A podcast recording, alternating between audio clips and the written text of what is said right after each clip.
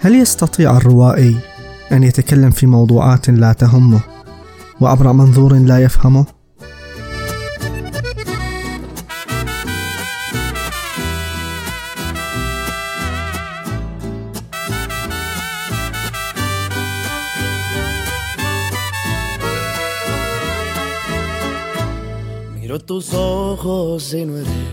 أنا حسين الضوء وهنا الكنبة الصفراء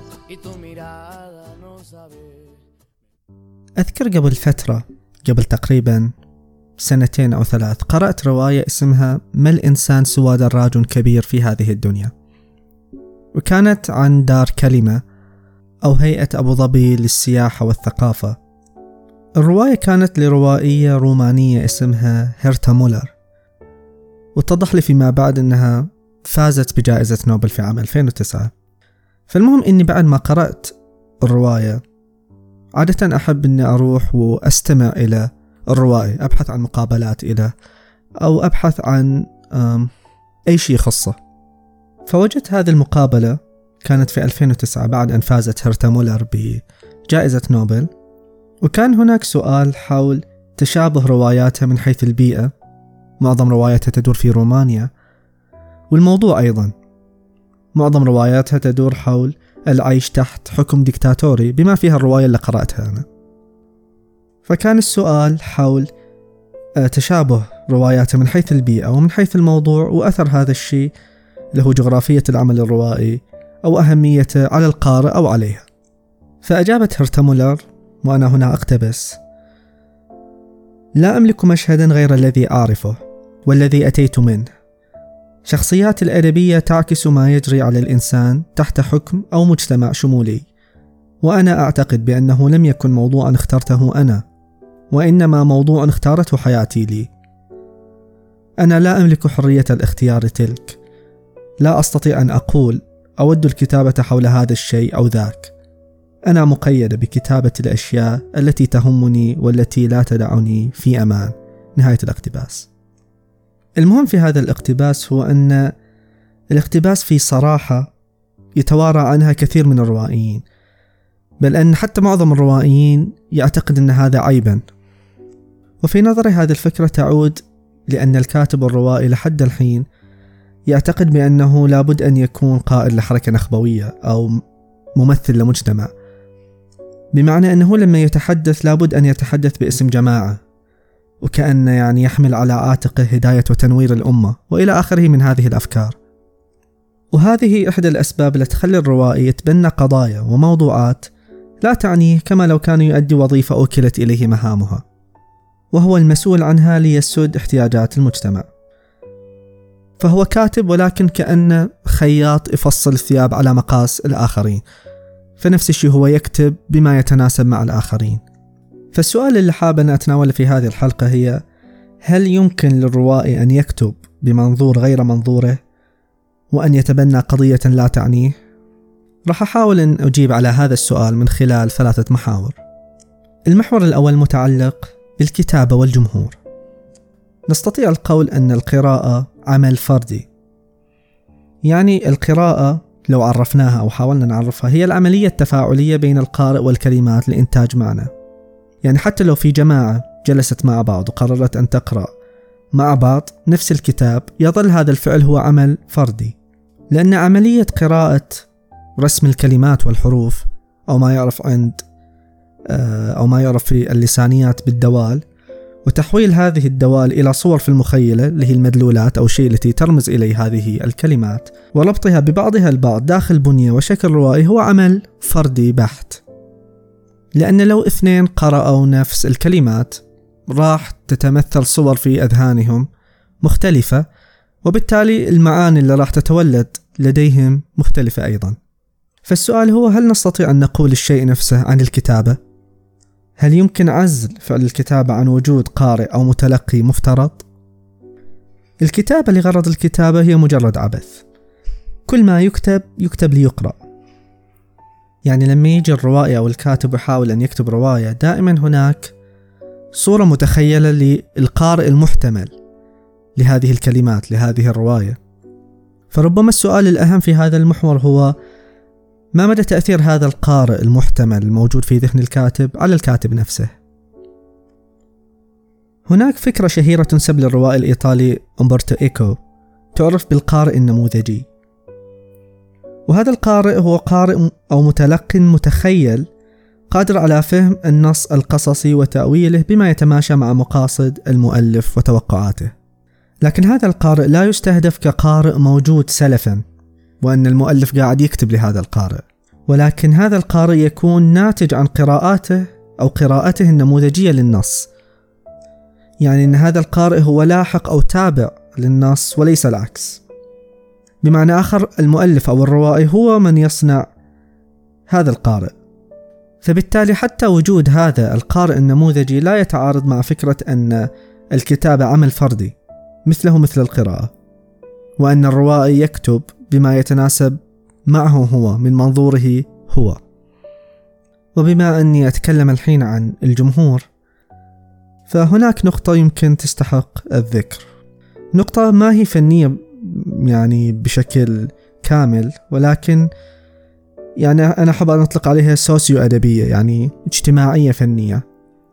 وهذه النقطة يعني يمكن تؤثر على الكاتب في اختيار موضوعاته وآرائه وحتى المنظور اللي قاعد ينظر من خلاله خصوصا إذا أخذنا بالحسبان إن إحنا مجتمع عربي مجتمع جماعاتي ويصعب على أفراد هذا المجتمع تبني أفكار وآراء قيم وحتى اهتمامات لا تلقى تقبل اجتماعي.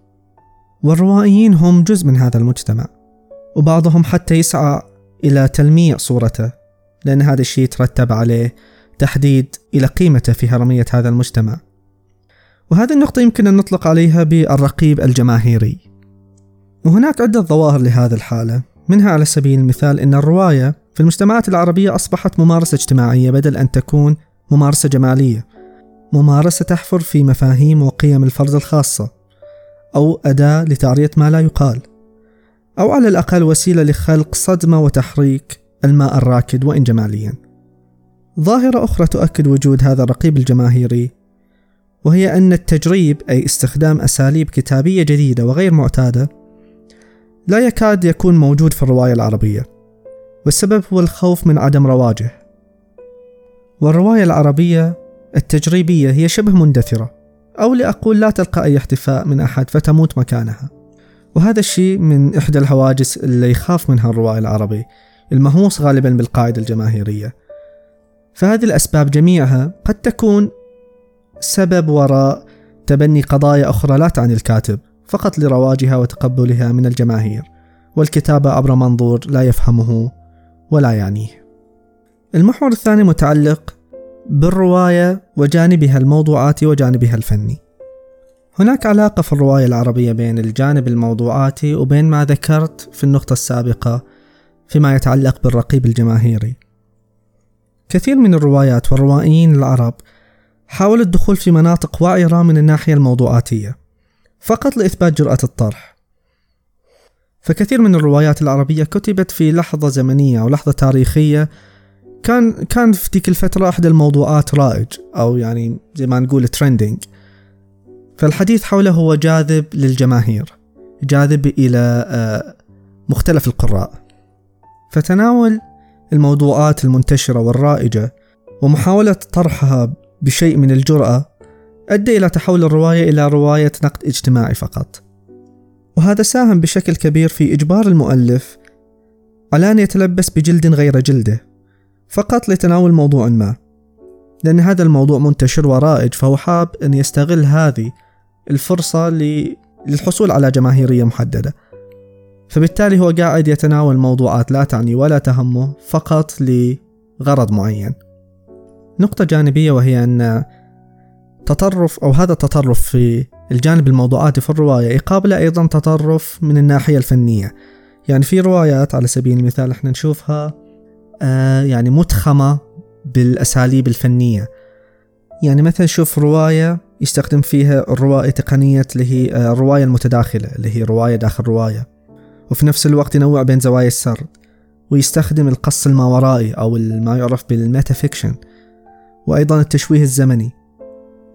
مثل هذه الروايات على سبيل المثال هي روايات سعود السنعوسي وبالخصوص رواية آه، فئران أمي حصة وحمام الدار. نشوف هو مجرد تلاعب بتقنيات الكتابة وتقنيات السرد. لكن هذا النوع من الروايات لا يتأثر مؤلفه بعوامل تجبره على تناول منظور آخر ولذلك هي خارج موضوع آه، هذه الحلقة اليوم. فنرجع للحديث حول الروائي والجانب الموضوعاتي. إذا كان الروائي غير قادر على تناول موضوع ومنظور لا ينتمي إليه فهو لا يستطيع الخروج من إطار هوياته. يعني لما بيجي يكتب رواية هو دائما يعود إلى نفسه في الكتابة أو الحديث حول موضوع ما. وهذا الشيء يضع الروائي العربي في أزمة أخرى. أزمة نقدر نحصرها في ثلاث جوانب. الجانب الأول هو الفشل السياسي عربيا. اثنين الهوية الدينية والقومية. ثلاثة تقهقر أو انعدام الفلسفة. نلاحظ هذه العناصر تحاصر موضوعات الرواية العربية. وكل من هذه الجوانب يولد مشكلة أو عدة مشاكل. فعلى سبيل المثال الفشل السياسي المستمر دائما يثير تساؤل إمكانية الكتابة الروائية الفنية خارج هذه الأزمة. والهوية المحصورة بين الدين والعرق يحد من تعريف الروائي نفسه بهويات ذات جذور مختلفة وبالتالي يحد من قضايا الكاتب من التعبير عن نفسه كفرد لا كجماعة. وأخيرا غياب الفلسفة والطرح الفلسفي يقضي على أي محاولة لاستخدام الرواية كأداة لتمثيل الكثير من النظريات والأفكار الفلسفية أو حتى تناول عدة موضوعات ولكن باستخدام أدوات فلسفية تحليلية تساهم في تناول الموضوع بعمق أكبر. هذه الأسباب في مجملها تساهم بدفع الكاتب أو الروائي العربي إلى أن يتخذ من الظواهر الاجتماعية الرائجة موضوعا له في روايته. المحور الثالث والأخير يتعلق بالقارئ لأن بما إحنا قاعدين نتكلم الحين عن المؤلف والنص فراح يكون من الإخلال عدم التكلم عن القارئ وهو عنصر مهم في ثالوث تشكيل المعنى. إحنا نعرف بأن المعنى يستنبطه القارئ من رواية أو من نص كتبه كاتب فدائما هناك ثلاثة عناصر المؤلف أو الكاتب والنص والقارئ. بل البعض يعتقد بأن القارئ هو أهم عنصر بين هذه الثلاثة في تشكيل المعنى. لأن غياب هذا القارئ يحول النص إلى مجرد أوراق وحبر مجموعين على رف. من الأشياء اللي المفروض نلتفت إليها هي أن القارئ صاحب مسؤولية في فهم النص وتحليله. يعني زي ما هناك روائي رديء يكتب بشكل سيء هناك أيضا قارئ كسول لا يريد أن ينظر خلف ظاهر النص. وهذا الروائي الرديء والقارئ الكسول كل واحد منهم يكمل الثاني. يعني نحس أن هناك في عملية تفاعلية تبدأ لما الكاتب السيء يكتب ما هو رائج بأسلوب باهت وغير أصيل ومن خلال منظور هو لا يفهمه والآخر القارئ الكسول يستحسن هذا الشيء لسهولته ومقبوليته الجماهيرية. ويستمر كل منهم في خلق الآخر داخل عملية إنتاج الفن الاستهلاكي. في كتاب اسمه تجربة في النقد إلى مؤلف إنجليزي اسمه كلايف لويس يقدم فيه خواص القارئ الجيد للنص. عبر مقاربته بين متلقي النص ومتلقي اللوحات الفنية ومتلقي الموسيقى. فحوى هذه الخواص هو أن يسلم القارئ قارئ النص آه، يسلم نفسه للنص لا أن يأتي محملا بأفكار أو أساليب فنية محددة أو حتى روايات وأعمال سابقة راقت له. وألا يأتي بتوقعات منه على أن تكون الرواية بشكل محدد. بل أن يأتي القارئ بعقلية منفتحة لاستقبال أي تجربة قرائية أدبية يحملها فيها الروائي بين أمواجها.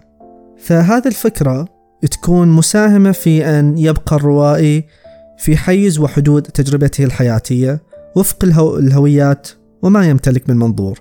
فالكاتب في هذه الحالة هو يكتب في أشياء يهتم لها وفق رؤيته بدون ما يحتاج أن يتلبس بغير جلده ويكون في نفس الوقت معول على وجود قارئ نموذجي يسلم نفسه للنص لا أن يحاكمه. ليخوض تجربة قرائية يحاول من خلالها أن يخرج من خارج دائرة راحته. يتمنى هذا القارئ أثناء قراءته أن يحصل على لحظة دهشة يجدها بين ثنايا النص تكون سببا في توسعة منظوره وأفقه لقراءة الأمور. هذا اللي حبيت أتناوله في الإجابة على سؤال هل يمكن كتابة رواية من منظور مختلف؟